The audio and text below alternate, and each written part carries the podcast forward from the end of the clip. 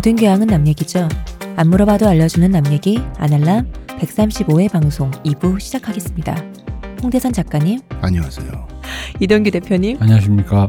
안녕하세요. 시호십니다. 홍 작가님 우리 전에 해- 방송했던 거 관련해서 팬분이 메일을 좀 아, 예, 메일을 보내주셨잖아요. 보내주셨습니다. AS 좀 해주시죠. 에이스. 네. 어, 이분은 지금 해외에 계신 것으로 추정되죠. 예. 아니, 계신 거죠. 외국에 살면서도 아, 사는 네네. 것 같아서 좀 헷갈리기도 합니다. 이런 그 메일 내용이 있었습니다. 메일 그- 본지 한참 전 제가 까먹었군요.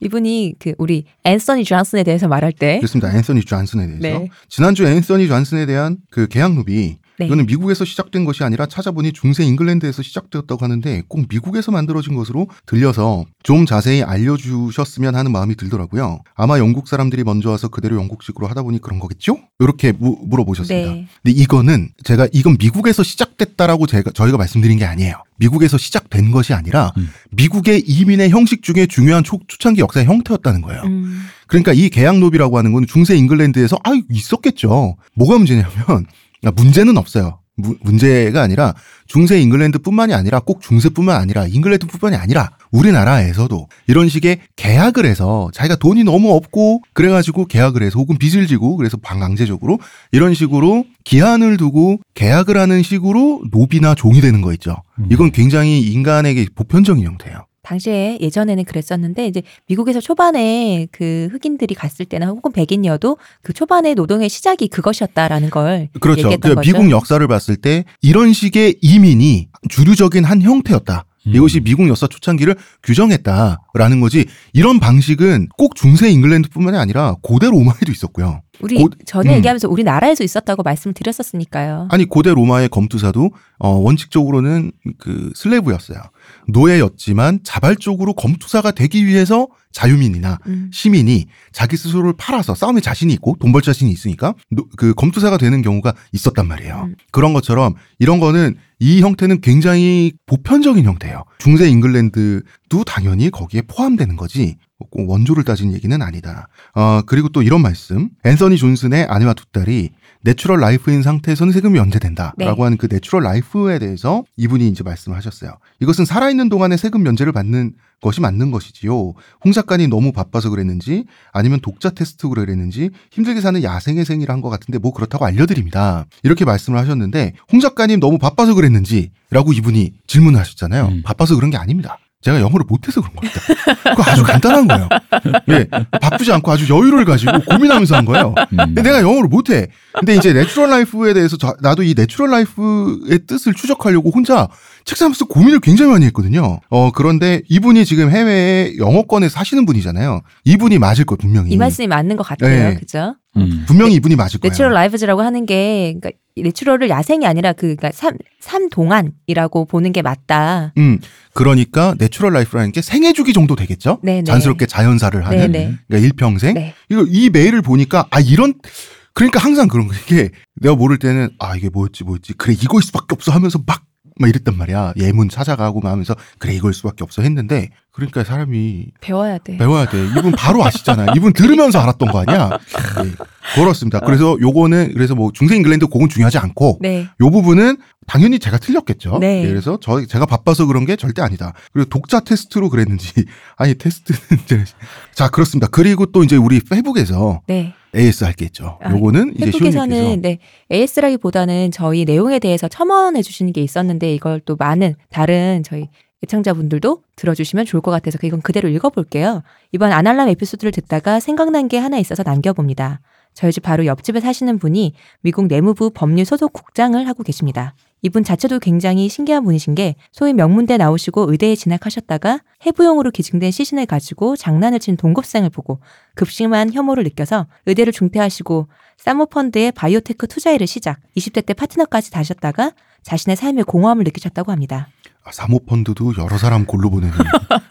그 네. 사모펀드에 계시는 게 시체 갖고 장난치는 것보다 좀 더 사악한 일이 될 수도 있다. 20대 파트너가 되셨으면 진짜 어마어마하게 능력이 좋으신 거잖아요. 네네. 아 그러면 이 메일을 보내신 분도 그런 분과 이웃이라면 사는 곳 자체가 이 quality가 있으신 분이에요 지금. 그런가? 음. 그래서 부시 정권 때 입각해서 줄곧 공직 생활을 하고 계십니다. 미국 관공서에서 서류 한 장이라도 떼보신 분은 아시겠지만 창고에서 일하는 사람들은 대부분 월급 도둑에 사실 교사 및 행정 공무원에 대한 처우가 정말 열악하기 때문입니다. 행정 시스템은 원시적인데도 이 나라가 그럭저럭 패권을 유지한 데에는 윗선으로 올라갈수록 사명감을 가지고 국가에 자신의 재능과 경험을 갖다 바치는 행정가들도 많이 있기 때문이라고 생각합니다. 바로 이런 분들이 지금 점령군처럼 행세하는 트럼프 정권에서 가장 큰 자괴감을 느끼고 계십니다만 이분의 말씀에 따르면 소송의 나라답게 하루를 멀다 하고 미국 정부를 상대로 온갖 소송이 이루어지는데 그 중에서도 가장 배상 비용이 많이 지불되는 게 미국 Native American, 편의상 인디언이라고 표기하셨지만 저희는 원주민이라고 하겠습니다.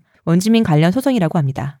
가령 미국 독립전쟁 중에 북군 부대가 행군을 하다가 보급품이 바닥났다고 해보겠습니다. 근처에 사는 사람이라고는 원주민밖에 없으니 중위가 직접 가서 족장한테 가서 살려달라고 애걸을 합니다. 족장은 식량을 좀 줄 테니까 총무자로 두고 가고 자기들이 사는 구역과 그리고 요 앞에 사는 땅까지 자기들한테 주라고 합니다. 죽다가 살아난 중위는 감사의 절을 하고 기꺼이 서명을 해줍니다.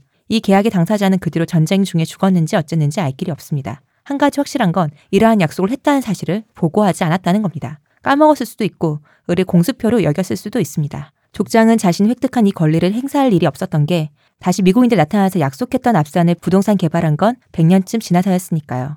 그러다 이 족장의 후손 하나가 이 종이 쪼가리를 발견해서 내무부에 집단 소송을 겁니다. 이 소송을 받은 내무부는 고문서 전문가들을 고용해서 이 서류의 진위를 먼저 감정을 합니다. 그리고 군인 명단을 뒤져서 서명한 중위가 실존 인물인지를 확인합니다.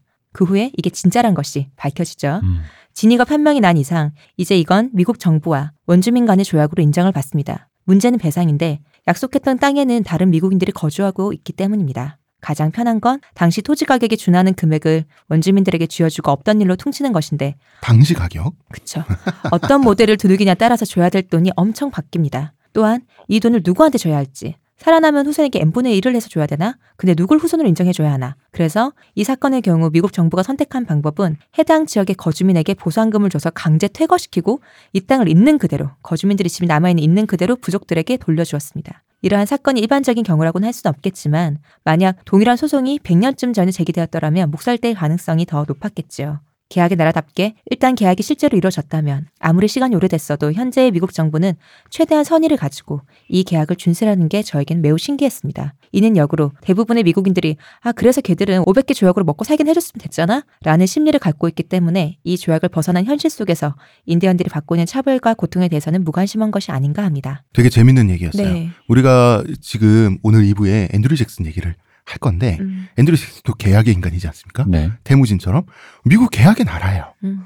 그러니까 계약을 했으니 그게 발견됐으니 도망갈 곳이 없다라고 생각을 해주는 국가이기도 한 거죠. 음. 사실 묵살할 수도 있잖아요. 권력을 가지고. 근데 지금 그럴 수가 없는 거죠? 이 계약이라는 게 그렇습니다. 이렇게 뭐 미리 얘기를 하면 앤드류 잭슨도 뭐 인디언들 다 박멸해야 된다 이래서 그 인디언들에게 악마 죄송합니다 원주민들에게 악마 같은 사람이에요. 미국 7대 대통령.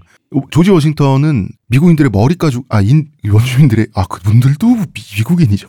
원주민들의 머리 가죽을 가지고 깃발을 만들었잖아요.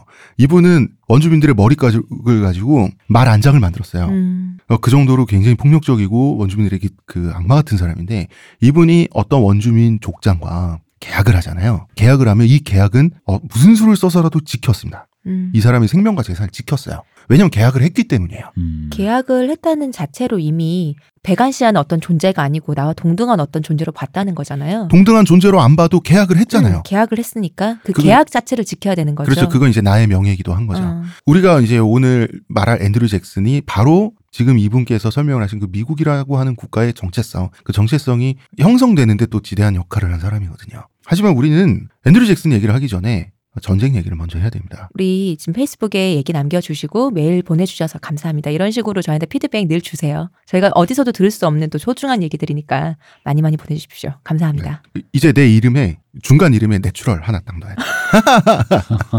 거기는 야생이지? 어, 아무개 natural 홍 광고 듣고 올까요? 광고 듣고 오겠습니다. 지금 티스템 두피 클렌저와 두피 에센스를 검색해 보세요. 과학이 당신의 모발에게 주는 선물 티스템입니다. 아날람은 호텔스닷컴과 최대 15%의 제휴를 맺고 있습니다. 남리닷컴에서 링크를 타고 가시거나 kr.hotels.com 슬래시 베스트 쿠폰으로 접속해 주시고요. 대마시안 샵에서 물건 구입하실 때는 아날람 클릭해 주시고요. 페이스북 페이지 많이 놀러와 주시고요.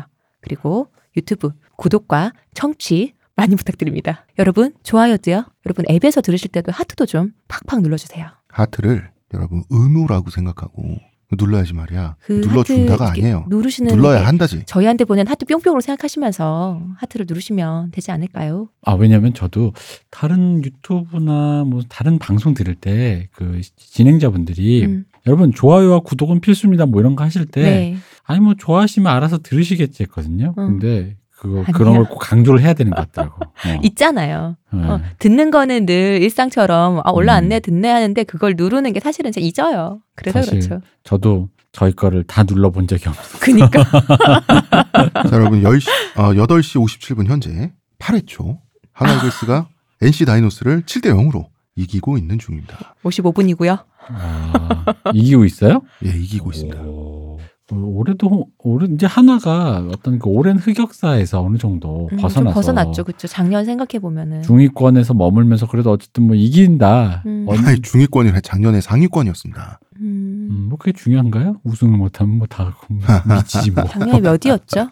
작년에 3위였죠. 어, 오. 아 가을 야구 했었지 잊고 있었어요. 아, 맞아, 가을 야구 사퇴하고 아 두 번째 아 그랬지. 아, 가을에 야구장이 그렇게 추울 줄 새삼 깨닫게 되는데 언 얼마의 시- 세월이 걸렸는가. 어. 아니 뭐 봄에 야구할 때 보면 추운 거 그걸로 느껴보면 되지 뭐. 작년 가을에 또 유난히 춥더라고.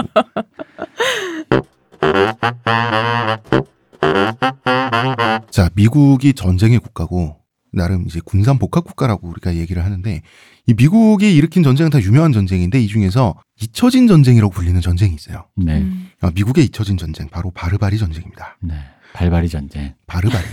어, 바르바리 해적 얘기 우리 여- 오래 했습니다. 이 바르바리 해적이 드디어 사라질 때가 됐어요. 음. 어, 독립전쟁을 하- 치르게 되면서 미국도 영국도 다 가난해져요.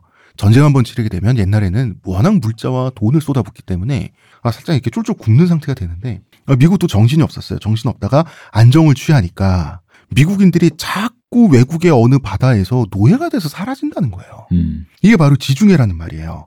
그때까지 미국인을 붙잡아가지고 노예로 팔던 바르바리 해적, 아, 이 녀석들을 해치우자라고 드디어 독립국으로서 최초의 그 침략 전쟁까지는 아니고 뭡니까? 다른 나라, 다른 해역, 거기까지 진출해서 전쟁을 치르는 이거를 이제 미국 정부가 결의를 하게 돼요. 이 사실은 처음부터 그랬던 건 아니잖아요. 바르바리 해적이 지중해를 통과하는 상선이 있으면 그 해당 국가로부터 통행료를 징수를 받았었는데 미국이 독립 직후에 재정난 때문에 그 통행료를 지불을 못하니까 이 화가 난 바르바리 해적들이 그 미국 상선을 집중적으로 공격해서 포로로 만든 거잖아요. 난 그 화가 난다는 게 참 신기해. 돈을 안 내니까. 왜 화가 나지? 어, 당연한 거 아닙니까? 어. 그거 맥커리한테 물어보세요. 어, 그, 그. 톨게이트 가끔 그냥 지나가는 사람들 있거든요. 어. 화가 날걸요. 그럼요. 아니, 근데, 그래서 나중에 이제 그 영국과 외교 관계를 처음 트면서 어색하잖아요. 음. 근데 왜냐면 어색하잖아요, 사실. 음. 한 나라였는데 지금 싸우게 됐으니까. 근데 어 외교관 트면서 어색함을 깨고 그나마 물어봤던 게 뭐냐 하면 미국 외교관들이 대체 바르바리 쟤네는 우리 미국인들을 왜 이렇게 잡아요?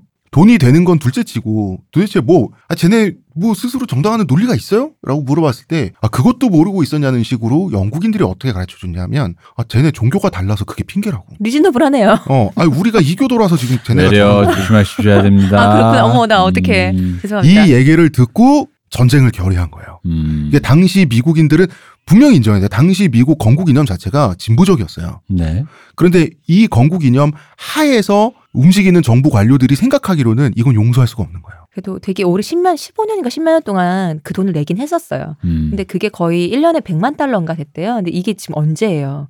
미국 그 전체 총 나라 예산에서 그 굉장히 큰 부분을 차지했는데 해군력을 기르기 전까지는 힘이 없으니까 소탕을 할 수가 없으니까 음. 그때까지는 그냥 꼬박꼬박 돈을 물었던 거죠. 근데 해군을 좀 기르고 난 다음에는 더 이상 돈 낼 수 없다. 없애주겠다. 된 거죠. 그리고 1, 2차, 그래서 1, 2차에 걸쳐서 했죠. 야, 바르바리 해적 짱이다. 왜?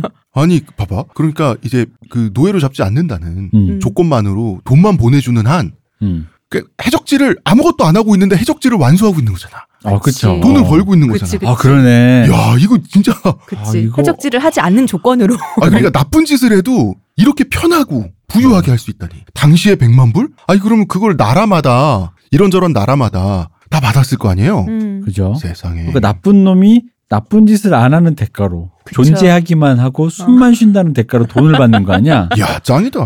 야. 최고죠. 어쨌든 미국이 어, 적극적으로 이제 바르바르 해적을 분쇄하기로 결정을 합니다. 어, 그동안 건설한 해군 병력 모두를 지중해까지 보내요. 음. 이제 3대 대통령인 토마스 제퍼슨 대통령에서부터 4대 제임스 메디슨 대통령에 이르기까지 이게 먼저 1차, 2차에 걸쳐서 바르바리 전쟁이 진행이 되거든요. 여기서 미국이 지중해 해적들을 거의 뭐 거의 박멸하다시피 한 소탕전에서 성공을 거둬요. 음. 어, 이게 이제 결국은 그 당시 미국의 생산력이라는 것 자체가 많은 돈을 쏟아부어서 선진 함대 음. 그걸 만드는데 성공을 했던 거죠. 그 기술 격차가 있었던 거예요. 서양이랑 음, 음. 아랍 세계랑 있었는데 이제 미국은 기술 격차를 거의 이제 뭐 영국과 기술 격차를 최대한 없애기 위해서 많은 노력을 한 반면에 바르바르 해적들은 사실 신출 규모라기는 하지만 당시 미국이 그 마음을 크게 먹었던 것 같아요. 여기에 돈이 얼마가 들더라도 때려 부어서라도 바르바르 해적들을 수탕을 해야겠다라는 생각을 영원히 했는데 돈을 낼 수는 없잖아요. 영원히 돈은 낼 수는 없는데 음. 이 미국이 압승으로 끝나게 된 데는 또 비결이 있어요. 미국 사람들이 묘한 감각이 전쟁에 묘한 감각이 있는데 당시의 유럽 열강들은 바다에서 해군이 해적들만 퇴치를 하면 뭐 한 건 했다. 공세웠다. 음. 이러고 본국으로 돌아간단 말이에요. 음, 음. 그런데 미국인들은 개척민들이라 그런지 이건 육지를 작살내야 끝난다는 걸 본능적으로 알고 있었어요. 그건 뭐냐면 해적들이 바다에서 영원히 살 수는 없어요. 음. 해적들은 해적들도 생활은 묻해서 해야 돼요. 음, 그것도 도레인인가요? 도래하겠다 내가 나 다시 미국인이 그래서 해적을 소탕한 게 아니라 해적의 근거지가 되는 아, 북, 북아프리카 지역의 그 아랍 세력들이 점유하고 있는 항구들 있죠. 네. 항구의 해상에서 한, 이 항구를 해상 한포로 초토화를 시켜버려요. 음. 음. 그래서 이 해적뿐만 아니라 해적의 스폰서가 되는 그 지역의 술탄들, 이 백기투항을 받아내요. 그 저는 이게 궁금한 게 그 당시에 이제 영국도 해군이 있고 해군력이 센 나라도 많은데 어쨌든 그 미국이 본격적으로 이놈들을 작살내겠다고 본격적으로 미국이 마음을 먹은 게 신기해요. 많이 당했으니까요. 아니 그러니까 딴 나라도 당했으니까 돈도 내고 했을 거 아니에요. 음. 그럼 이제 더, 더 이상 이렇게 살 수는 없어. 옥상으로 올라와를 왜 하필 권상우가 했을까라는 느낌처럼 왜 하필 미국이 뭐 했을까? 아, 유럽에서는 간단한 거예요. 음, 스페인이 만약에 우리가 소탕할게, 나만 믿어. 음. 하고 만약에 가면 다른 해역에 있는 스페인 함대는 빚어. 그럼 프랑스랑 영국이 가서 먹을 거 아니에요. 아, 그럼 저, 그러니까 이 말은 억제력, 그렇지? 억제력이지. 서로가 서로에 대한 아. 억제력을 보면서 눈치 게임 하고 있는 와중에 아, 그래서 뒤통수 칠까봐. 예, 우리가 나서겠어. 남 좋은 일 하면서 우리 가진 거 뺏기고 음. 그럼 뭐예요? 아무도 그걸 하기가 싫죠. 근데 미국은 전혀 동떨어져 있으니까 자기 국민의 안전을 위해서 거기까지 출동할 수가 있는 거죠, 오히려. 어, 그래서 왠지 왜 그러고 있었을까 했는데 의문이 풀렸습니다. 근데 약간 이건 그런 느낌이 있어요. 미국인, 미군들 특히 어디든 시체 무조건 받아오잖아요. 네. 그러니까 이게 여기서부터 시작된 전통인가? 아, 음. 그런 게 있어요. 그러니까 뭔가 우리 자국민을 괴롭히니 거기 가서 어쨌든 내가 작살 내고 오겠어 뭐 이런 거. 그렇죠. 자국 그러니까 미국 정부가 가장이라면 자국민은 자기 처자식이에요. 음. 그러니까 이걸 내버려 둔다는 거는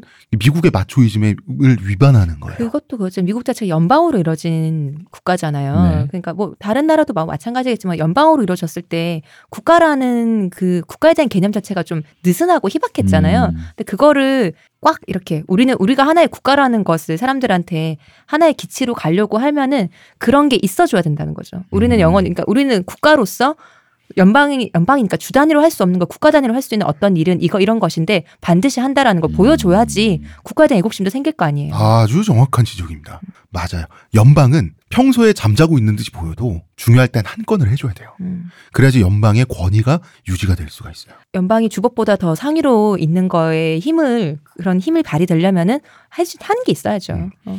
그래서 이제 아- 바르바르 전쟁이 이따 한 번 더 잠깐 얘기하겠지만 1차, 2차에 의해서 두 번 진행이 되거든요. 아랍의 지중해 해적의 역사를 그냥 완전히 종료시켜 버립니다. 초토화시켜 버려요. 여기서 아랍 해적의 역사가 끝나요. 그런데 미국은 이때 신생국이라서 그런지 아직 되게 순진했어요. 자, 원래 목표는 해적 소탕, 미국인 구출, 그 다음에 다시는 미국인의 인명과 재산을 건드리지 않겠다는 어, 확약이죠. 이게 원래 전쟁의 목표였어요. 세 그럼- 가지를 다 달성했어요. 그러면 미국이 제일 무서우니까 조건을 하나 더 넣어야 되지 않아? 음. 미국인은 안 건드린다가 아니라 미국인 빼고 다 건드린다로 바꿔줘야 국력을 좀 기울게 할 수 있지 않을까?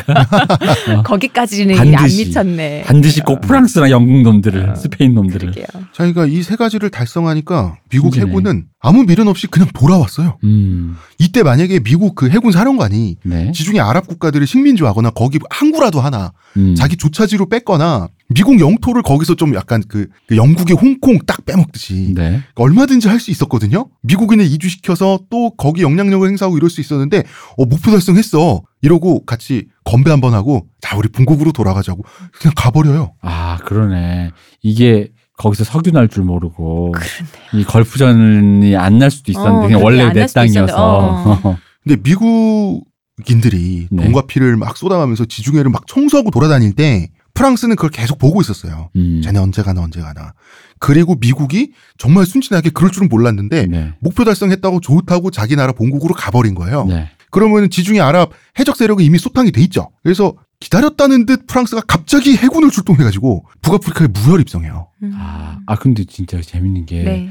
아, 역시 가진 사람들이 마음이 여유로운가? 아직 개척할 땅이 본토에 많잖아. 여기까지 신경. 그러니까 거기 가서 굳이 이 제국주의적으로 이게 영토를 할 필요가 확장할 없- 음. 뭐 머시기가 없는 거야. 어쩌면 여력이 안 됐을 수도 있지 않을까 싶어요. 야. 어. 아니 근데 이게 그런 제국주의적인 마인드가 있으면 이게 만약에 이때 지금 생각하면 이런 거죠. 이때 바리바리 전쟁 때 이래가지고 그 북아프리카에 상륙해서 네. 같이 이제 열강들과 했었으면 그 흔히 말하는 북아프리카 땅 따먹게 하는 네. 거를 미국이 같이 했으면 이 걸프전 2차 대전 없었겠지, 역시. 그죠? 1, 2차 대전의 양상도 좀 어, 많이 달라졌을 그러게요. 거잖아요. 많이 달라졌겠죠. 네. 그럼 뭐 어, 미국이 처음부터 참전했겠죠. 음, 음, 그죠? 음. 그 원폭이 다른 데 떨어졌을 수 있겠는데. 어, 프랑스 한복판에 떨어졌을 수도 있겠는데. 우리 계속 그럼 식민지와 그대로. 어. 어, 우리 지금 한국어로 방송 안 하고 일어로 방송하는 어, 그런. 사태. 이쪽에 관심 없고 어. 어, 약간 그럴 수도 어. 있겠는데. 그래서 그 레블레 편에서 저희가 얘기한 알제리의 눈물 네. 이때부터요. 음. 미국이 제주는 미국이 넘고 음. 예, 알제리는 프랑스가 가졌다. 음. 이 바르바리 자체가 그 북아프리카 중서부 해안, 뭐 알제리, 모로코, 뭐 티니지, 리비아 이쪽이니까 그 이제 눈물들이 여기서 어 그런 인종 것이죠. racist. 이거 지금 흑인들한테 지금 지금 흑인들 때린 거 아니야? 북아프리카 지금 북아프리카 대학살. 사람들 racist인 거 우리 이미 다 알고 있었잖아. 자 바르바리 전쟁이 끝나게 되니까 음. 미국 땅에서 백인이 노예가 돼서 미국 땅을 밟을 일은 이제 정말 없어지게. 아. 음. 이제 제로가 되는 거예요, 제로가. 그러면 어떤 등식이 성립하냐면 노예 equal 흑인이 되는 거예요. 음. 흑인 equal 노예는 아니에요. 그쵸. 자유민도 있고 다 있었으니까. 있는데 노예는 다 흑인이라는 거예요. 음. 이것은 사실 인간의 인식적으로 인종차별의 그 위험성을 줘요. 음. 이건 어쩔 수가 없는 거고. 그죠. 태초부터 계급이 나눠져 버리는 음. 거죠. 예. 그 반면에 바로 그 미국인 그 미국은 미국인들만 신경 쓰죠. 근데 아프리카에서 발생한 흑인 노예들은 계속해서 미국에 공급이 되는 거예요. 음. 그러면은 노예 이코르 흑인이 돼버리는 거지. 그리고 어제 말했던 그 다음에 대농장 화되잖아요. 네. 이러면 어떤 일이 생기냐면 노예들이 말이죠. 음. 자립 능력이 떨어져요. 주인하고 같이. 네. 그러니까 이 집안에 그냥 주인이랑 주인 처자식 뭐한세 식구 네 식구 있는 집에 내가 노예를 와가지고 같이 험한 일 하고 같이 주인이랑 뭐 하고 다니고 하면 그 자생력이 생겨요. 음. 영어도 잘하게 되고 그쵸. 뭐 상품 뭐 어디 뭐 운송하고 어, 어. 뭐 사냥해서 가죽대다 팔고 그런 시- 네트워크 시스템 사냥하는 법도 배우고 모든 일을 같이 하는 거죠. 그렇죠 같이 하니까 근데 이제는 농장에 갇혀서 아침부터 밤까지 목화만 따는 거죠. 담배 농사만 짓는단 말이에요. 어. 그럼 농장 밖에서 내가 굉장히 무기력해지니까 영어도 잘 못하는 거예요. 음. 음, 컨베이어 벨트에 있지 말고 스타트업을 시작하자. 뭐 이런 얘기군요. 그래도 못하게 된 게 이때부터 이제 노예들의 삶이라는 거예요. 음. 음. 그러니까 미국 사회 물정에 무지해지니까 사실은 노예들이 소송을 걸 수 있는 자격이 있는 노, 노예들이 되게 많았어요. 음. 음. 근데도 못하는 거죠. 영어가 안 되니까. 영어도 안 되고 법정 지식 이런 게 전혀 없으니까 뭘 해야 될지 모르니까 계속 당하, 아주 당하는 아주 거예요. 예전 영화 기억나십니까? 아미스타드라고. 아. 그 영화에서 그 노예들이 소송을 했었는데 저 이제 너무 예전에서 정확하게 기억 안 나는데 근데 영어를 못 하니까 근데 딱 한 단어만 영어로 하잖아요. freedom만 음. 하잖아요. 아, 그 아미스타드 선상 반란 사건? 그 얘기는 다음 주에 저희가 하게 될 겁니다. 근데 이제 이건 그것도 있어요. 실제로 노예라는 게 그 사람이다 보니까 네. 굉장히 그 마치 뭐 노예 있으면 편할 것 같지만 되게 비효율적인 건 맞잖아요. 그러니까 뭐 사람을 먹이고 어쨌든 그 사람이 케어를 해야 돼. 그 사람이 살 수 있는 집도 있어야 돼. 뭐 의식주. 전기만 꽂으면 되는 게 어, 아니니까요. 그러니까. 그러다 보니까 노예가 실제로는 굉장히 비효율적인 존재인데 이게 이제 그런 이제 한둘이 그렇게 흔히 말 우리 집에 나도 하나 음. 노예 한 명, 이래 우리 둘이 친구야 그냥 친구 먹자. 그래 음. 우리 그냥 여기서 그냥 농사 짓고 살자 이러면은 아예 그렇게 극소수로 평등하게 가, 가든가 아니면 이렇게 대단위로 가지 않으면 효율이 안 나요. 애매한 숫자면 음. 효율이 안 나는 아, 안 거거든. 나죠. 예, 맞아요. 왜냐면 진짜 이 사람이 내가 엄청 부자여야 이 사람들을 가족도 만들어주고 뭐 하면서 음. 그런 어떤 그 어떤 케어를 해줘야지 효율이 나는 건데 그 안만의 사회를 또 만들어 줘야. 그렇죠. 그러다 보니까 문제가 뭐냐면 이게 흔히 말하는 행복한 노예의 딜레마라고.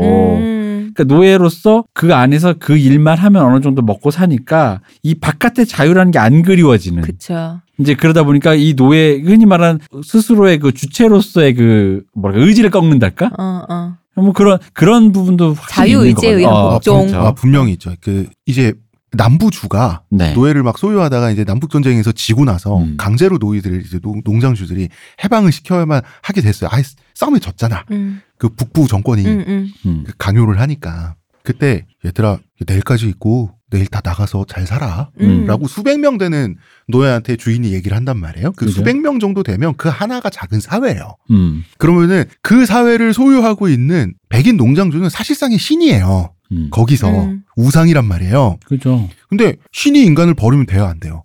그 음. 노예들이 반항하는 거예요. 음. 우리 밖에 안 나가서 나간다고. 밖에 나가면 우리가 어떻게 살아야 될지도 모르고 이 안에서 농사만 짓고 살았는데 우리를 버리면 안 된다. 음. 그러지 말라. 우리는 그 지금까지 충성을 바쳤는데 당신들도 우리에 대해서 책임을 져야지. 갑자기 나가려면 어떡하냐. 그럼 이렇게 주인이 그때부터 설명을 한 우리가 사- 사실은 전쟁에서 졌고 음, 근데 더 이상 노예는 우리 노예제도 하지 않아. 하지 않고 그 근데 그 책임을 주인한테 묻는 거예요. 음. 주인 노예들은. 때려주고. 어, 그래- 그런 경우도 있었잖아요. 그래서 예, 그래서 주인한테 배신감을 느낀 음. 나머지 주인을 때려 죽이고 처형해요. 음. 음. 불때면 그러니까 인간이 신을 죽이는 거예요. 음. 아주 예전에 대표님이 어느 회차인지 모르겠어요. 그런 우리 집이 노예제도에 대해서 그 얘기를 하셨었거든요. 남부정쟁 그 후에 해방된 노예들이 아무것도 자유민이 됐는데 직업이 없는 사람이 됐잖아요. 네. 그 전에는 노예라고는 하지만 노동을 하는 사람이었는 음. 노동자였잖아요. 노예를 노예라고는 해도 근데 갑자기 노예에서 해방돼 자유민이 됐는데 빈민으로 전락하는 거잖아요. 음. 아무런 일이 없는 빈민이 돼서 그게 또 하나의 사회 문제가 됐었다. 음. 음.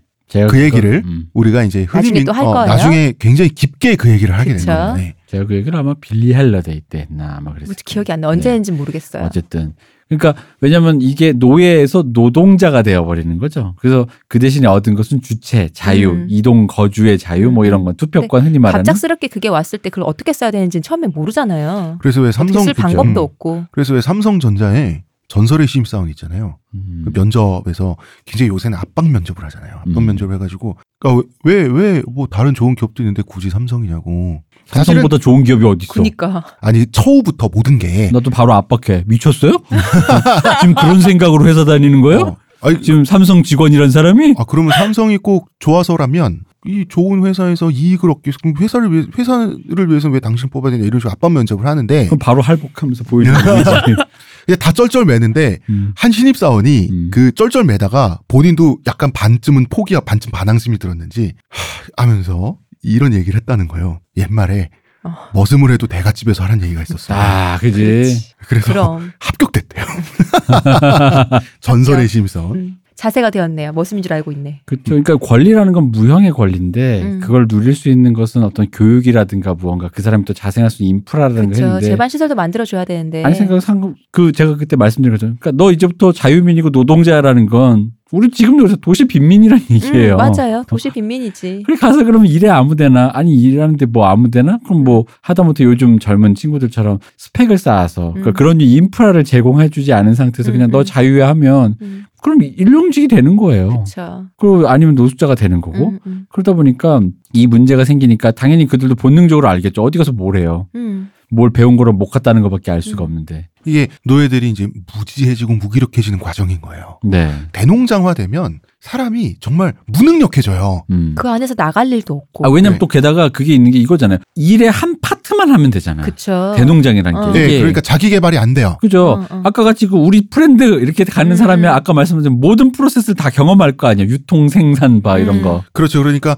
자립을 했을 때 음. 바로 미국 시민이 될 수가 있어요. 그죠. 음. 돈도 이벌 중- 수 있고. 그쵸. 이 중에 하나라도 뭐 내가 해봐서 아 나 수레도 몰아봤고 음. 뭐 뭐 모두 따봤고 모두 나 밥도 갈아봤고 쏜다. 어, 음, 다 해봤지 뭐. 음. 여기는 뭐 예를 들어 엄마는 흔히 말하는 엄마는 그냥 뭐 밥만 했고 나는 뭐 했고 아빠는 그냥 목화만 땄고 음. 뭐 이랬- 이랬을 거 아니에요. 그럼 어디 가서 뭘 하겠어? 그러면 노예주가 노예를 착취하고 음. 학대하기 더 용이해지는 거예요. 그렇죠. 얘네들이 무지해. 음. 굉장히 나한테 의존할 수밖에 없는 거예요.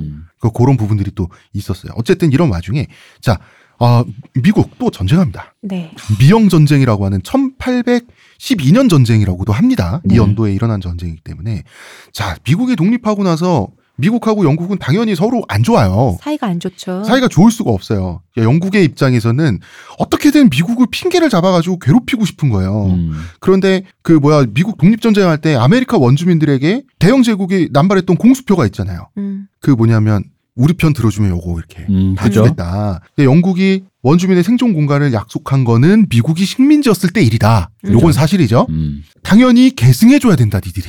아 영국의 주장인 거죠. 그-. 왜냐면 그때 너네는 영국인들이니까. 음. 이게 영국의 주장인 거예요. 아 뭔가 왜냐하면 아. 국제사회의 일원이 되려면 지난 정권이다, 이거는 말하자면. 지난 정권의 약조를 계승을 하지, 해야지. 음, 정권이 바뀔 때마다, 어, 지난, 그, 우리 전 대통령이 한 거는 나 아니니까 뭐 그냥 다 폐기.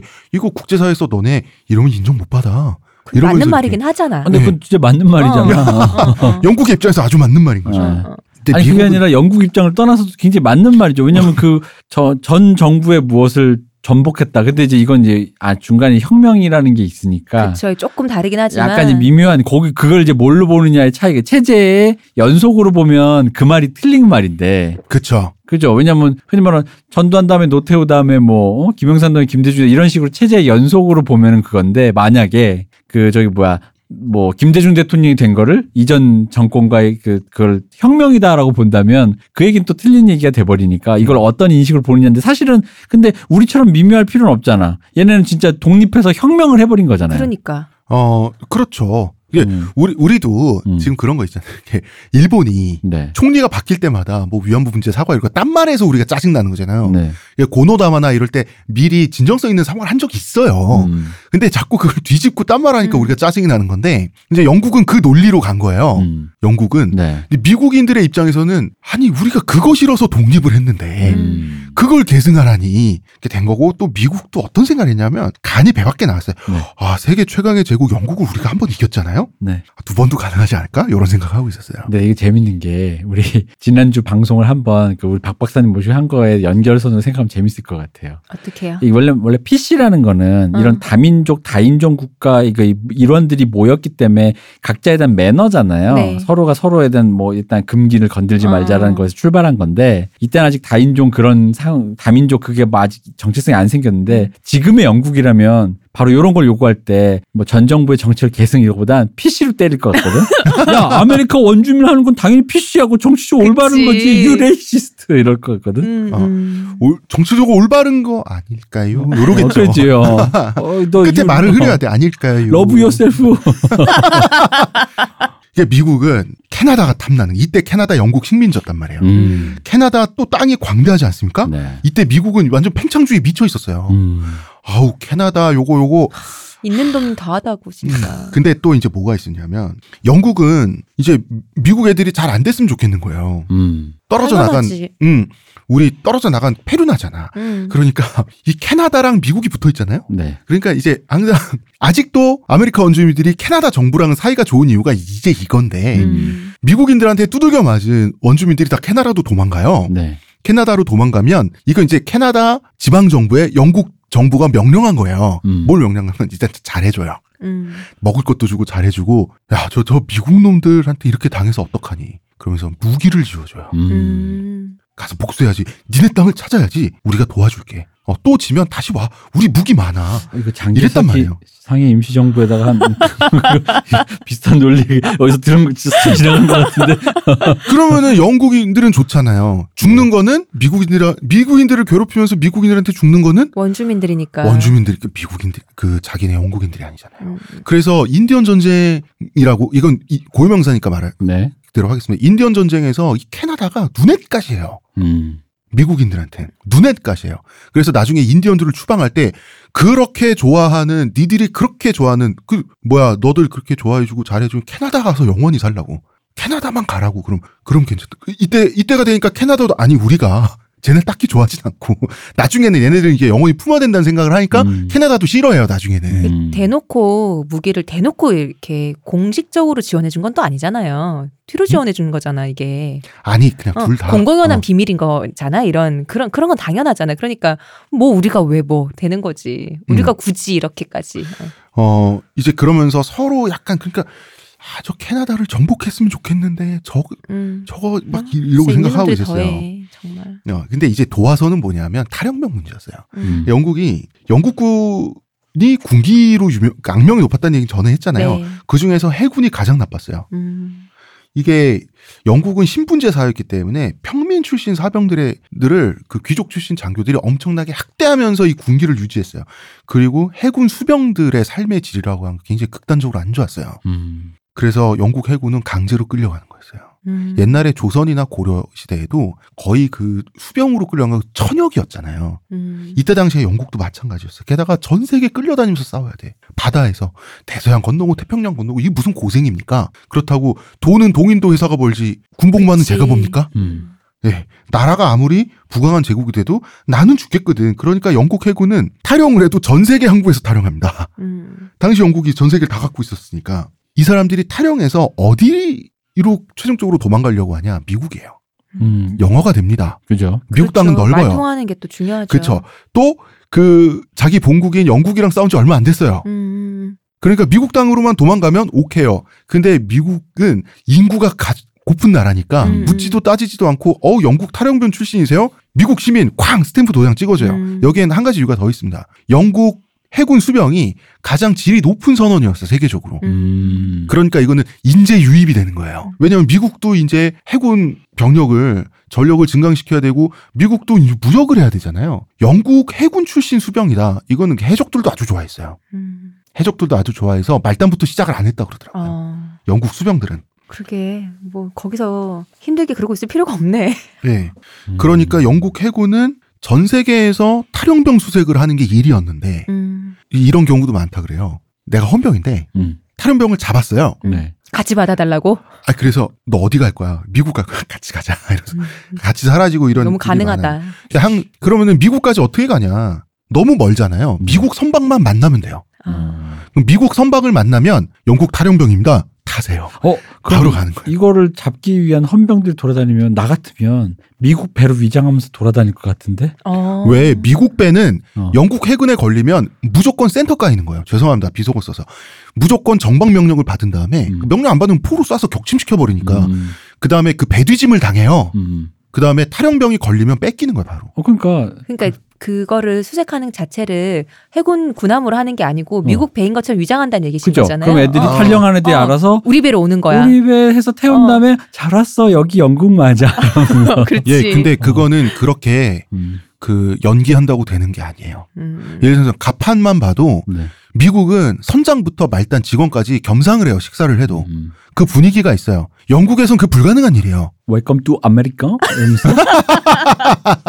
그거 그거 뭔가 라지 네. 같은데. 아 그런가?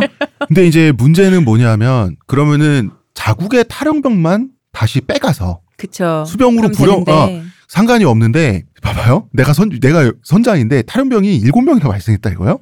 음. 일곱 명이 있어야 돼. 음. 근데 미국 배를 아무리 뒤져도 세 명밖에 못 채웠어요. 음. 그럼 그냥 멀쩡한 미국인을 너 탈영병이야 해놓고 그냥 붙잡아서 미국 선원을 선원으로 데려가 예. 부려먹는 일이 비일비재하게 생겨버린 거예요. 음. 이때도 미국 선원 그때 전에 미국인들 잘 먹었다고 하셨잖아요. 그러니까 미국 선원들이 굉장히 좀 질이 좋았었대요. 음, 그래서 힘이 좋은 거지. 어 그러니까 해군으로 데려가기도 좋은 거지 군인으로 데려가기도. 그럼 그래서, 나는 미국 시민인데 어느샌가 영국 탈영병 출신 수병이 돼가지고 음, 뭐 어디서 고생을 하고 있는 거예요. 이역 만리에서 이게 뭔가. 근데 이 소식이 미국에 알려지니까 미국에서도 안 되겠다 해서 덤벼라 영국. 감히 미국인을. 그 영국은 야 니들이 한 번 이겼더니 두 번째도 이길 줄 아나 보구나 이러면서 이영 전쟁이 발발한 거예요.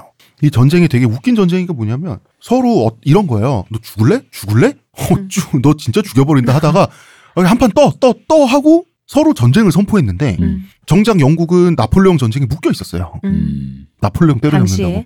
어, 어, 우리 전쟁 시작한 거였어? 그리고 미국은 미국인들은 아직도 자기가 살고 있는 자기 동네 바깥, 자기 주- 주 바깥의 전쟁에 무관심했어요. 음. 그, 그 상황에서 미국 연방 정부는 아주 의욕적으로 강제로 그냥 그 각 주마다 젊은이들이 징집을 해가지고 가자 캐나다로 음. 캐나다를 침공을 해요. 캐나다에 이제 조그만 얼마 안 되는 영국군이 있었단 말이에요. 음. 이 캐나다 군대를 를 상대로 연전 연승을 해요. 그런데 이 미국인들의 특징은 당시에 자기 주 경계선 바깥을 넘어가면 전투력이 급속도로 사라져요. 남의 동네잖아요. 음. 음. 근데 심지어 국경선을 넘어가니까 전이 상실. 이때부터 탈영병이 속출하기 시작해요. 음. 미국에서. 국가 단위 사고를 하지 않을 때니까요. 네. 그러니까 게다가 이게 내 땅이 되는 내 개 척이면 열심히 하겠는데 그치. 국가 소유가 될 거잖아요. 음. 내가 왜 그런 봉사를 해줘야 되죠? 음. 연방 정부에? 음. 나는 예를 들어서 메사추세츠 주 주민인데 내가 왜 메사추세츠 주 주민으로서 연방 정부 해줘야 되지? 이걸 이걸 납득을 안 하니까 전투력이 갑자기 떨어져서 이제 캐나다 군대에 밀려가지고 미국 땅으로 들어오는데 다시 네. 거기서 끝났으면 모르겠는데 계속 밀려요. 계속 밀려서 어떻게 되냐면 거꾸로 반격을 당해서 수도 워싱턴이 점령당해요. 아 이거 시뮬레이션 게임이라고 생각하니까 되게 열받는다.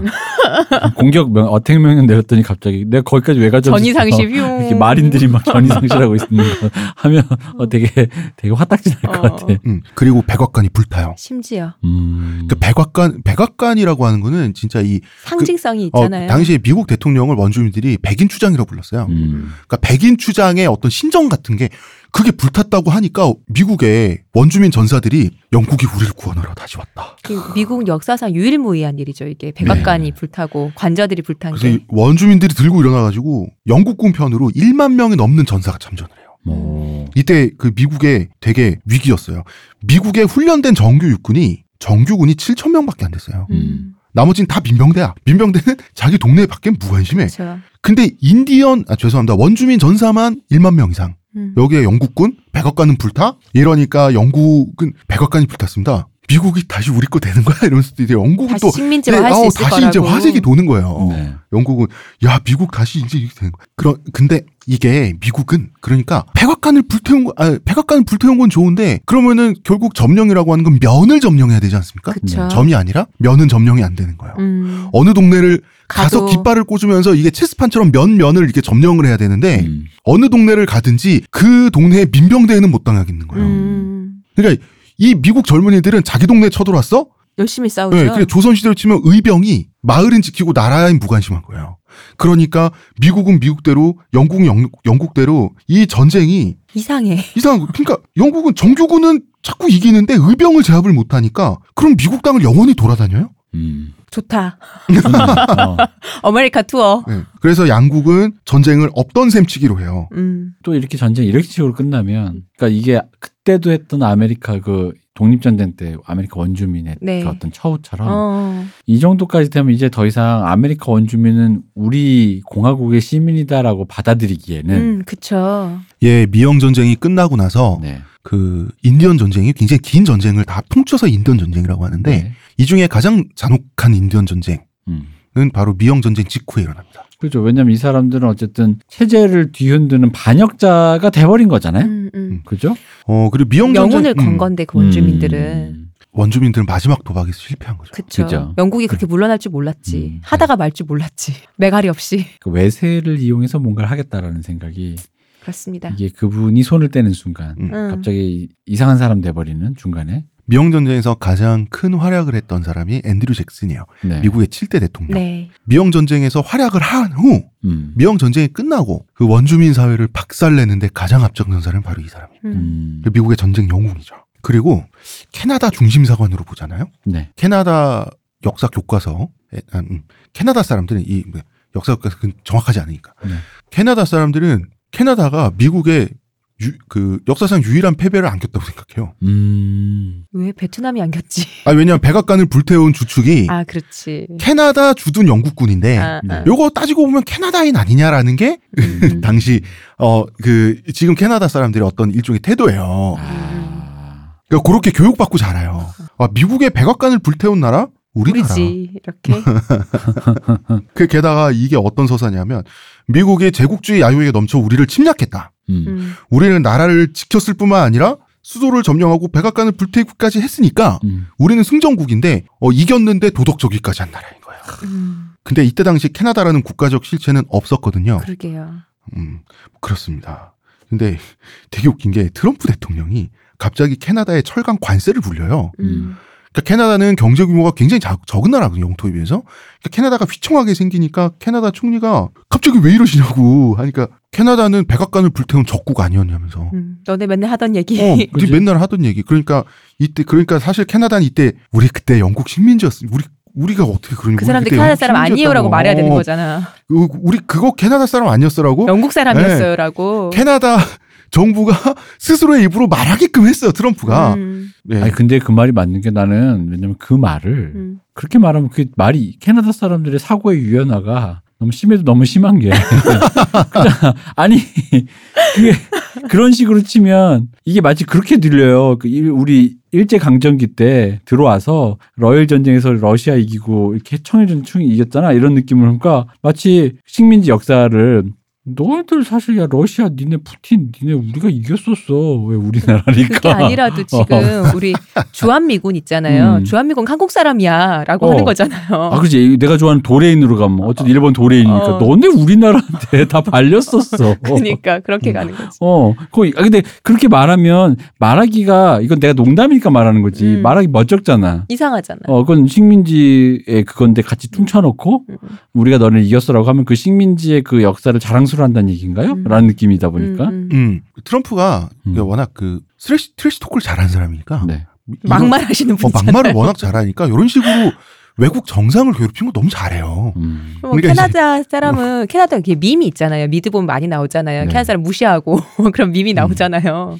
그 그럼- 캐나다 사람들이 왜 그런 거 있잖아요. 지금의 PC 때문에 사람들 때리는 어. PC, 그냥 PC충이라고 불리는 그래서 얄밉다? 네. 그 밈이 나오기 전에 제가 알기로 한 5, 6년 전, 6, 7년 전만 해도 미국에서 그 위치를 차지하는 사람들이 캐나다 맞아요. 사람이었어. 왜 가끔 보면은 캐나다 어, 너 캐나다 사람한테 너 영어 잘 한다 어. 미국인이 그 캐나다 사람들이 엄청 옳고 그- 그러니까 자기, 자기들은 청정한 나라에서 그치. 되게 평화롭게 사는데 음. 너희들은 길거리만 걸어가도 총알이 있는 날라다니고 야만의 나라. 어, 뭐 이렇게 무식하고 음. 못되고 돈만 하는 나쁜 애들 이런 거 있잖아. 음, 음, 그런 이미지가 있다 보니까 이렇게 얄밉다 이런 이미지였는데 지금은 이제 그게 이게 다른. 이제 다른 세력이 이제 네, 그거를 그 자리를 이제 꿰찼잖아요. 네. 캐나다 사관이다.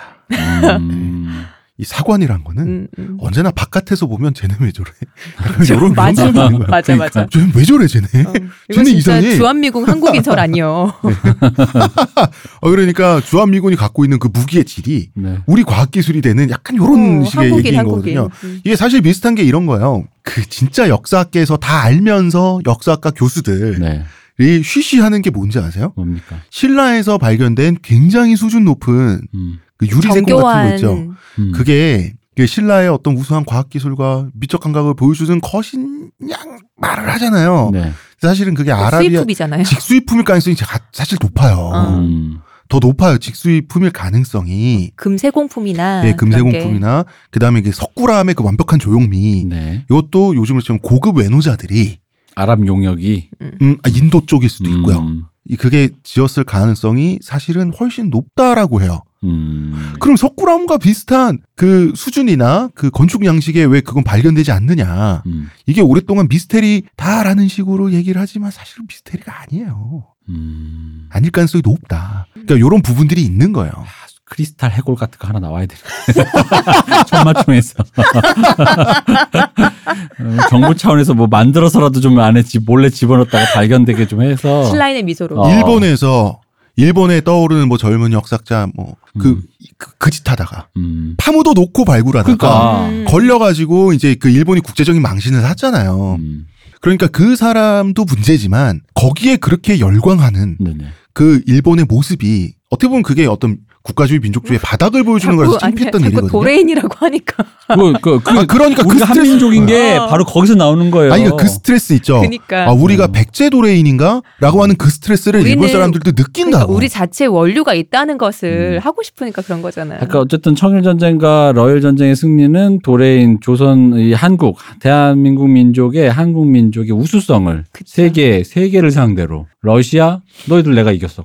그 중국 내가 이겼었지. 정말 다른 얘기인데 우수성이라고 하니까 전에 얘기를 네네. 하다가 이, 이거 봐봐. 이런 식으로, 나말 잘라서 미안해. 이런 식으로 한 천 년쯤 있다가 어떤 얘기 할 수 있냐면 지금 우리나라에 중국 음식 좀 많지 않습니까? 네. 그거 가지고 중화 음식의 원료는 한반도다. 이럴 수도 있는 거예요. 어, 사실 그럼요. 한반. 한, 한국 음식인 거죠. 어 그럼요. 이은복 씨가 시조지. 그치. 음. 우리나라 민족의 우수성을 우리 예전에 대학교 다닐 때 교수님이 네.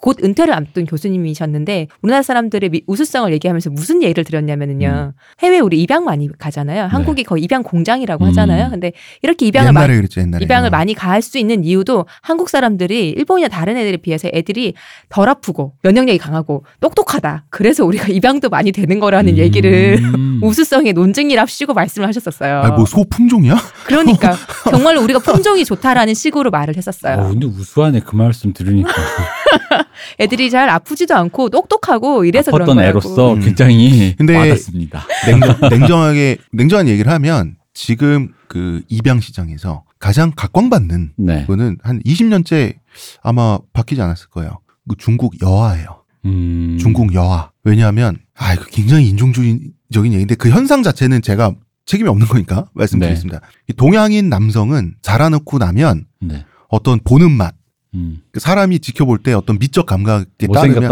어.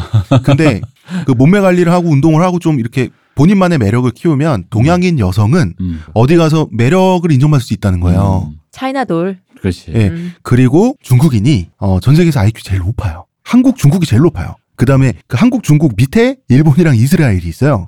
그러니까 공부 잘한다. 왜? 아니 노벨상도 하나도 없는 나라가 왜 이렇게 높아? 노벨상 저쪽은 왕창 땄는데. 아이 그렇게 따지면 뭐 그 중국의 중국의 그 뭐야 아이돌 가수들은 왜 그래 그렇게 따지면. 근데 그건 이제 문화적 여러 가지 복합적인 이유가 있는 건데 음. 그거는 어떤 지표가 되냐면 얘가 명문대 보낼 수 있겠다. 음. 왜냐하면 입양을 결심할 정도의 사람들은 중산층 이상이 가능성이 많죠 아무래도. 음. 그렇죠. 그러니까 분명히 애들 대학 보낼 생각까지 하고 입양을 한단 말이에요. 아. 대부분의 입양 가정은 여유가 있으니까 음. 그러면은 좋은데 명문대 보낼 자신이 있는 거예요 금전적으로는 그러면 음. 이 사람들이 찾게 되는 게 IQ예요. 그러고 아. 보니 그래서 중국인 여학 게다가 남아 소송 사상인데 중국은 오랫동안 일가구 일자녀였잖아요. 그쵸. 그 그러면은 꼭 가난한 사람뿐만 아니라 이미 성공한 부부도 첫 아이를 애를 하나밖에 낳았어요. 못 가지니까. 그이 아이를 등록을 안 하고 아. 은밀하게 어떻게 없애 입양 보내는 게 최고인 그거 어. 그, 그 사람도 대학 보는 나 그래서 감, 감동적인데 나는 그거 입양해가지고 지하실에서 사육하면서 자기의 그 신장 아프면 신장 패 쓰고 뭐 신장 맞아야 되니까. 눈알 간- 이식하고 뭐, 뭐 이런 거 쓰. 아 그런 경우도 많아요. 어. 그런 경우도 많은데 대체로는 그 나쁜 음. 사람들이고 대체로 그냥 일반적인 선의를 가진 사람이 입양을 결심했을 때는 음. 그냥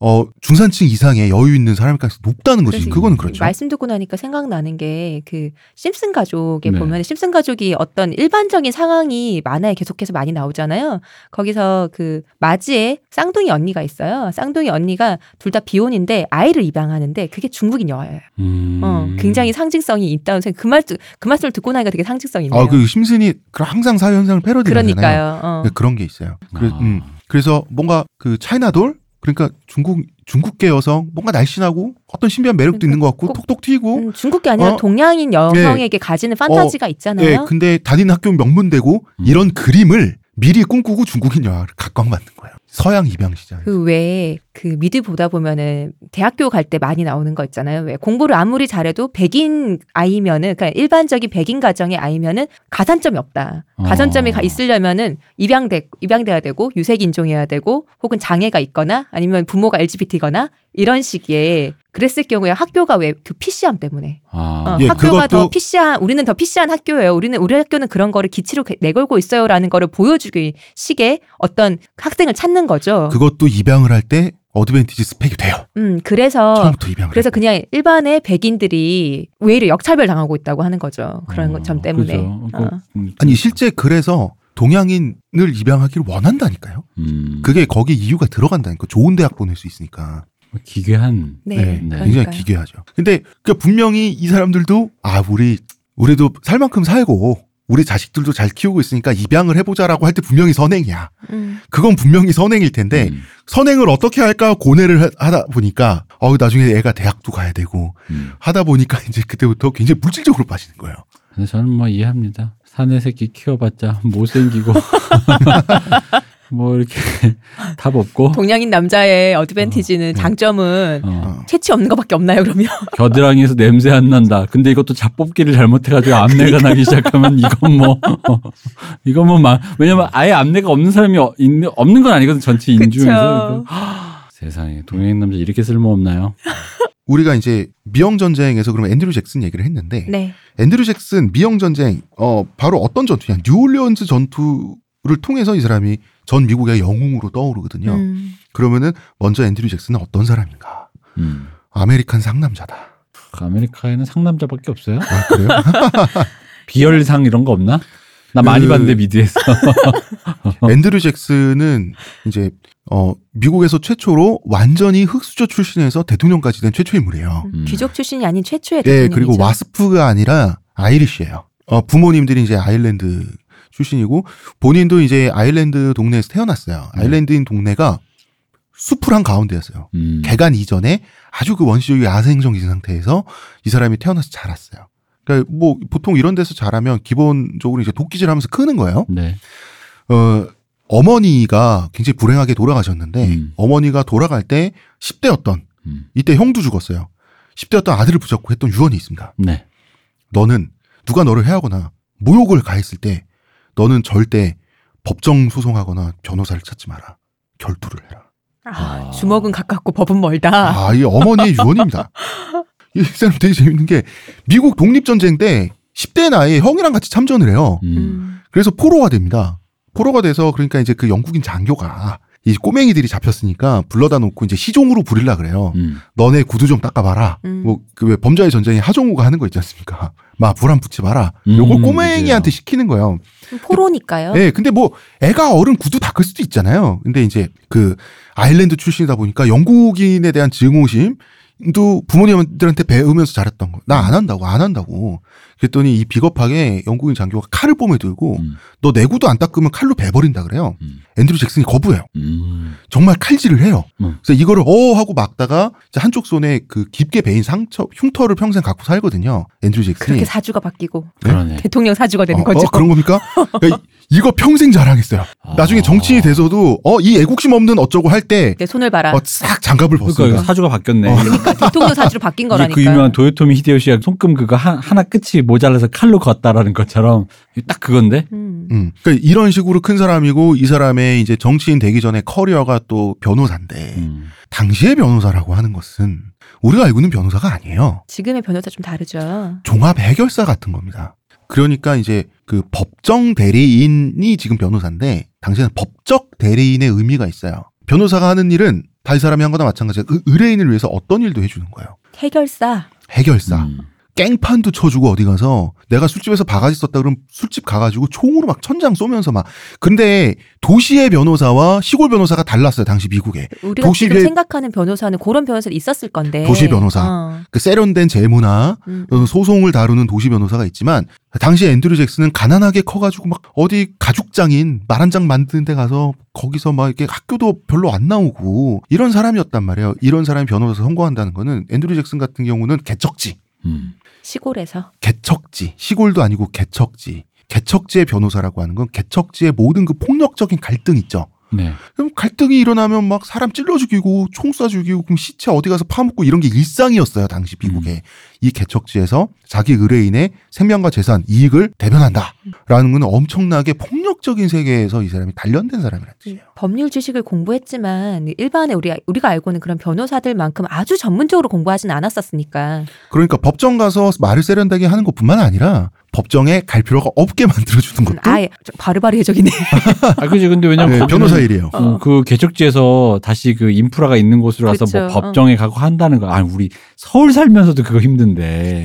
근데 정말 여기까지 들으면 그 생각이 들어요. 이 앤드류 잭슨님 이게 어떤 성경이 네. 뭐 이렇게 못됐다고도 할 수 있고 음. 좀 이렇게 좀 이렇게 한, 어떤 하나의 그 뭐 상남자라고도 표현할 수도 있고 뭔가 하나에 꽂혀서 뭔가 자기의 일변도로 뭔가 이거 몰아붙이고 막 이런 걸 하는데 음. 꼴통이죠, 꼴통. 그렇죠 꼴통 근데 이게 삶이 출신 성분부터 삶이 이렇게 팍팍해 아, 그리고 이 흙냄새가 사람, 확 무지가 이 나요 사람 평생 결투를 한 13번 했나요? 그러니까 그러니까 이 팍팍함이 이 그러니까 성격 지금만 말만 들어도 이 히스토리가 음. 이 사람의 나 차후에 대통령 돼서 할 짓에 그쵸. 어떤 그 성격 형성? 그러니까 이분이 어머님의 유언을 정말 잘 따랐어요. 음. 너는 모욕을 받으면 결투해라. 이 사람이 결투 신청만 평생 100번 넘게 했어요. 내가 봤을 때는 이거는 어머니가 이 사람 지금 말을 잘못 들은 거야.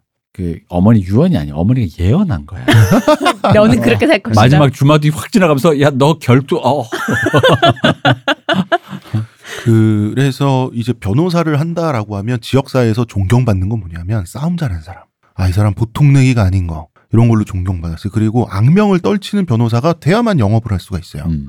예를 들어서 어, 내가 누구한테 바가지 씌우거나 사기 쳤는데 이 사람이 순진한 사람이라고 좀 에이 꺼져라 이놈아 소- 하늘에 권총을 팡팡 쐈어요. 음. 그럼 이 사람이 이제 쫄아서 갈 거 아니에요? 네. 그 다음에 변호사를 대동하고 나타나요. 음. 어, 아니 변호사만 나타나겠지. 어 이거 누구한테 사기를 쳤다면서 내가 그 사람 변호사요?라고 하는데 웬만한 사람이 와서 그러면 코빼기도 안 비치겠지만 음. 앤드류 잭슨이 와서 그러면 이놈 미친 놈이거든요. 음. 음. 그러니까 그런 말을 들어줘야 돼요. 이 구역이 미친 게. 네. 아. 그게 개척지 변호사는 바로 그런 거예요. 그 앤드류 잭슨도 개척지 변호사를 해서 많은 돈을 벌게 되거든요. 네. 그만큼 폭력성이 강했던 사람이었다는 거지, 이 사람이. 한 번 건드리면 안 되는 사람. 왜 거- 그런 거 있잖아. 거친 곳에서 일을 어, 하니까. 눈 뒤집어지면 진짜 아무도 말릴 수 없는 음. 그런 타입의 사람이었던 거예요. 그러니까 이 사람이 미영 전쟁의 영웅이 어떻게 됐는가? 이 뉴올리언즈 전투를 보면은 이제 앤드류 잭슨이 그 전까지 당연히 악명 높은 변호사다 보니까 이제 민병대를 누가 이끌까? 저 말 안 듣는 민병대 당연히 사령관 중에 하나가 됩니다. 음, 음. 앤드류 잭슨이 정부가 아유 당신한테 맡기겠어. 근데 앤드류 잭슨이 이 영국 놈들 꼭 이기고 싶은 거야. 어릴 때 원한도 있잖아요. 그쵸. 이기고 싶은데 굉장히 파격적인 결정을 합니다. 민병대를 모아놓고 부사관들 있죠. 음. 부사관들을 계약 노비 기간을 만료하고 자유를 찾은 흑인들 있죠. 네. 흑인들로만 부사관을 채워요. 어. 음. 모집을 해서 이상하지 않습니까? 그러게요. 왜일까? 왜냐하면 이 사람이 또 성공하고 나서 많은 흑인들을 노예로 부리고 있는 그 대농장주가 되거든요. 흑수저 출신에서 그러고 나니까 흑인 노예들을 관찰해 보니까 안 거예요. 이게 농장 생활하고 군 생활하고 비슷해요. 음. 그러니까 갓 자유를 찾은 흑인 자유민 노예 노예 출신 흑인 자유민은 다 농장에서 나오기 직전은 최고참이었어요. 음. 그 군대에서 최고참 병장들이 하는 게 뭡니까? 군생활. 눈 그지 같고- 아니야? 어디 가서 짱 박혀 아니 있고. 군생활 그지 갖고 힘들어도 어쨌든 제대를 하려면 오늘이 평안해야 되고 아. 그러면 오늘이 평안하려면. 위에서 시키는 이 일을 해야지 오늘이 넘어간다. 음. 그러니까 동료하고 뭐 하고 이거는 그 뭐야 이 고참이 하는 일 있죠. 이 말년이 하는 일은 흑인 노예 출신이 가장 잘하는 거안 거예요. 군 생활과 농장 생활이 막사 생활과 농장 비슷한 거예요. 그래서 이 흑인들을 흑인들 말이죠. 요즘으로 치면 제대한 명장 출신으로 본 거예요. 음. 그렇게 해서 사병들을 관리하는 걸 맡겨야겠다라고 이 사람이 딱 정해요. 앤드류 잭슨이. 그러니까 백인 사병들은 백인 민병 대원들은 야, 엄청 반항을 합니다. 흑인의 말을 들을 수 없다. 아, 내가 하겠죠. 어떻게, 내가, 내가 백인, 어, 왜 우리잖아. 사나이로 태어나서 이거 백인으로 태어나서 내가 어떻게 흑인 말을 듣습니까? 라고 하면, 그럼 나랑 결투할래? 아, 이러면, 아, 그거는 아니고, 이 사람 정말 결투를 할 사람인 거예요. 음. 미친 놈이니까. 예, 그래서 전쟁 보상금으로 한 사람당 120달러 흑인들한테, 그 다음에 한 사람당 수십만 평의 토지를 약속을 해요. 그것도 있는 것 같아요. 계약 기간에 막 완료를 했다 그랬잖아요. 그러니까 이제 자유민이고 내 것을 갖기 위해서 뭐든지 할 사람들일 거 아니에요. 어. 그쵸. 열의가 그러니까 더 있는 사람들인 하겠지. 거잖아요. 어. 예. 그러니까 가장 적합하다고 생각했겠죠. 음. 그리고 영국군에 맞서 싸워야 되는데 당시 미국인들이 대포를 쏘는 기술이 형편없었어요. 바로 이제 바로 미국 앞바다에 그 미국 앞바다와 플로리다 그다음에 쿠바 사이에 네. 거기 뭐, 뭐가 있어요? 캐리비안의 해적이 있지 않습니까? 음. 바로 카리브 해잖아요. 네. 그 해적들한테 너네 영국 해. 너네 영국 해군들한테 원한 많지. 근데 지금 배 버리고 음. 그그 배는 우리 미국 해군에 넘기고 우리 그 그 포병 역할 좀 해줘. 음. 그럼 미국 시민권 줄게. 그렇네. 제일 잘 쏘는 게 해적들이겠다. 정착금도 줄게. 야 바다 생활 고되지 않냐. 그러니까 해적들이 너네도 무태서 살아야지. 네. 그 대포를 끌고 음. 와가지고 이제 그 뛰어난 포사격수 왜냐하면 그 흔들리는 바다에서 그쵸. 조준 사격하는 애들이 어. 고정된 땅에서 하니까 이걸로 또 영국 군들을 크게 괴롭히게 되거든요. 코사인. 탄젠트가 대체 무슨 소용이냐. 네. 늑대중으로 쏘면 되지. 음. 그 이때도 그 미국인들 미국 민병대원들은 저 양아치 해적놈들을 우리가 지켜줘가면서 전 쟤네 포 쏘는 거 도와줘야 되냐. 음. 왜냐면 그 해적들이 와가지고 껌 질겅질겅 했으니까 얼마나 불량했겠습니까? 싫으면 태도가. 결투하시든지. 아니 대포는 우리 못 옮기겠으니까 대포는 저기 저 민병대원들 옮기게 하라고. 그치. 하여튼 그랬어요. 식으로. 어. 그- 그랬는데 해적들이. 이제 그랬습니다. 근데 앤드류 잭슨은 앤드류 잭슨 인종차별주의라고 얘기하는 게 자기 흑인 노예들을 괴롭혔다거든요. 음. 근데 이때를 보면 흑인들한테 흑인들하고도 얼마든지 계약을 하고 부사관으로 앉혀주고 이 계약을 완전히 이수해줘요. 전, 전쟁이 끝난 후에 앤드류 잭슨은. 음. 그러면은 이, 이 사람이 어떤 면에서 인종차별주의자였는지 어떤 지점에서 또 모르게 된단 말이에요. 나와 계약하지 않은 인간에 대해서 차별했겠죠. 그러니까, 그러니까 미국이 계약의 나라 아까 그 우리 페북에서 말씀해주신 네. 분이 그 계약, 야 이 사람 계약은 지킨다는 거예요. 음, 음. 근데 계약을 지키면 그건 그 사람 인간으로 생각한다는 뜻이기도 한 거거든요. 미묘하다. 사람은 그렇죠. 미묘하다는 거예요. 근데 이게 진짜 이 사람이 그 수많은 그 원주민 학살을 했잖아요. 근데 굉장히 정말로 미친 개 같은 느낌인 거예요. 음. 어, 그 완전 미친 게. 음, 그 정말로 학살을 했잖아요. 뭐 어떤 전투하면 그 정말 남녀노소 가리지 않고 다 죽이는데 심지어 여자와 여자 이 소녀는 나이가 적든 많든 여자는 무조건 먼저 죽이라고 했다는 거죠. 그게 여자가 있으면은 여자가 살아나면 부족이 늘어날 거니까 음. 반드시 여자 먼저 죽이라. 여자는 철저하게 죽여라라고 음. 할 정도로 무자비한 사람이었다고. 이게 마치 그 어떤 사고 방식이냐면 바퀴벌레 약 있죠. 컴배트 막 이런 거. 음. 그러니까 그 알을 품은 어미 먼저 죽여서 뭐어 진짜로 어 그래서 어 그래서 그 씨를 말린다라고 약간 그런 식의 사고 음, 방식으로 원주민에 대해서 이 사람이 접근을 했던 그런 사람이에요. 근데 이 사람 계약을 흑인이랑 했으니 흑인한테는 약속을 지켜준다라는 거는 음. 난 다른 의미로도 그 일관된 사고 방식이라고 보는 게 그러니까 계, 계약 자체를 굉장히 중시하면 난 그럴 수 있다고 봐요. 어 그럼요. 음. 너내 노예잖아. 룰이잖아 룰. 음, 내 음, 노예잖아. 음. 그럼 내 노예니까 내가 쭉쭉 다 뽑아 먹어도 되지. 내가 시키는 거 해야지. 어, 엄청 가혹하게. 음. 왜? 음, 내가 노예 이건 내가 이건 나에게 허락한 음, 음. 그건 권리니까. 음. 근데, 이 거- 근데 계약이란 건 권리도 주지만 제한도 주는데 음. 흑인한테 뭐뭘 해라. 아 제한 오케이. 이거는 내가 어떻게 할, 해줄 수 없는. 근데 이제 이 사람의 신념이란 게 예를 들어 상대방 흑인이나 원주민을 인간으로 안 볼 수는 있죠. 음. 근데 그 신념 체계를 변호사를 했었고 어쨌든 미국이란 나라의 사회적인 분위기도 그러니까 계약을 넘어서까지 행하진 못했는데 그럼에도 불구하고 이런 인간이 그러다 보니 높은 자리에 올라갔을 때 몇십만 명 단위의 뭔가 삶과 죽음을 결정지을 수 없는 정책을 집행할 수 있다면 계약을 빌미로 자신의 신념을 거기에 녹일 수 있겠죠. 음. 아 물론이죠. 그래서 그 이런 사람들의 네. 특징이 일말의 죄책감 같은 게 없죠. 그죠. 그래서 아마 거기서부터 그러니까 이 사람이 사인으로 변호사 정도 하고 그냥 대농장주 정도 하면 아유 저 꼴통 이러고 끝나겠는데 음. 아마 거기서부터 이 사람이 대통령이 된 다음부터 그러다 보니까 이, 이 사람 이, 이 사람이 되게 논쟁적인 인물이잖아요. 그렇죠. 논쟁적인 인물이고 이제 이제 보, 그 미국에서는 흔히 보수적인 성향이다라고 하는 사람들이 좋아하고 네. 진보 성향이나 진보 진영에서는 굉장히 좀 이렇게 많이 비판하고 음. 요런 사람 사람이 됐어요. 그래서 그 뉴올리언즈 전투에서 네. 앤드류 잭슨이 죽나요? 영국에 대해서 정말 엄, 어마어마한 결정적인 대승을 거두게 됩니다. 음. 이거 이게 지금 이 승리가 지금까지 미국과 영국의 관계를 규정하고 있어요. 음, 음. 이때 그 앤드류 잭슨이 거뒀던 승리가 어, 이 승리의 과정도 굉장히 그 재밌고요. 이 승리에 또 결정적인 공헌을 한 어떤 미국의 특이한 직종이 있습니다. 미, 우리 미국 서부국하면 보안관, 마적대, 그다음에 또 뭐가 있습니까? 카우보이 이런 사람들만 생각하지 않습니까? 그죠. 예, 미국의 또 상남자, 상마초 중에 포스트맨이란 것도 있습니다. 음. 음, 배- 계약 전령, 배를 두 번 울리나요? 그러네요. 계약 전령. 이 계약 그 미국의 postman들 덕분에 또 이긴 전쟁이기도 해요. 음. 이 전투기도 해요. 뉴올리언스 전투가. 택배 왔어 이러고 폭탄 놔두고 어, 뭐 어쨌든 그런데 아, 우리가 우리가 또 우리 집도절도 없는 우리 또 방송인들이기 때문에 우리가 또 이 스튜디오 비워주고 빨리 나가야 됩니다. 야, 안 됐어. 대마시안 이제 내가 인수해야겠어. 아. 네. 여기 대마시안 이제 이름 여러분의 많은 후원을 바로 저희가 인수할 수 여러분. 있도록. 저기 남 얘기물 가시면 거기 계좌 보이시죠? 제가, 제가 여기 좀 후원 여기 이제 여기 제가 인수해야겠어요. 이금금 스튜디오로 만들어야겠으니까 여러분 제가 따뜻한 손길 어, 많이 기다리고 있겠습니다. 뭐 어디다 썼는지는 제가 밝힐 수는 없지만 어, 내역 투명히 공개 안, 되, 안 되나요? 언젠가 이게 뭐 다른 사람 소유가 되면 그런가 보다. 그 돈이 거기 갔나 보다. 이렇게 네. 남의 스튜디오를 탐내요.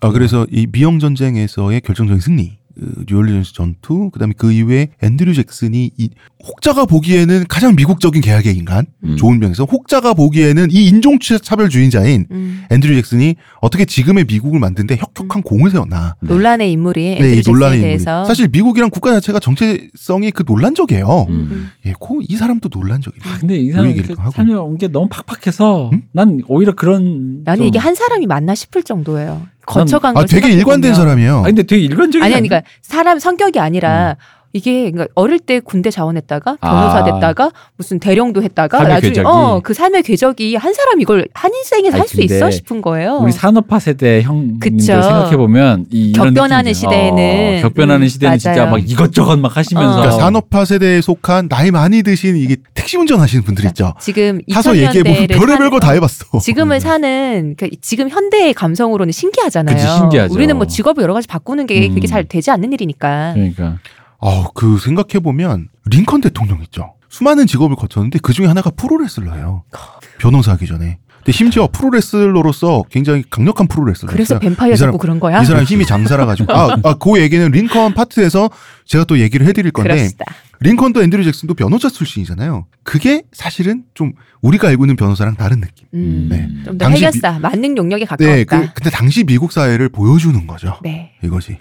여기까지 자, 일단 하죠. 뭐 여기까지 사실 여기까지 하면 안 되는데 스튜디오 시간 때문에 저희가 쫓겨날 수밖에 없어요. 쫓겨나는 하겠습니다. 거 아니고요. 저희가 완료 만 약속된 시간에 계약된 시간에 나가는 것이죠. 쫓아내진 아무도 않습니다. 아, 저희가 스스로 나가는 겁니까? 네. 아유 정신승리. 자발적으로 나가고 네. 있습니다. 오늘 하나는 이겼고요. 아, 네. 축하드립니다. 예, 여기까지 했어. 아, 전 진짜 빨리 나가야 된다. 야, 그만 끊을게요. 자, 문화평론가 이동규 대표님, 감사합니다. 문혜근 여시호님, 감사합니다. 감사합니다. 전 작가 홍대선입니다.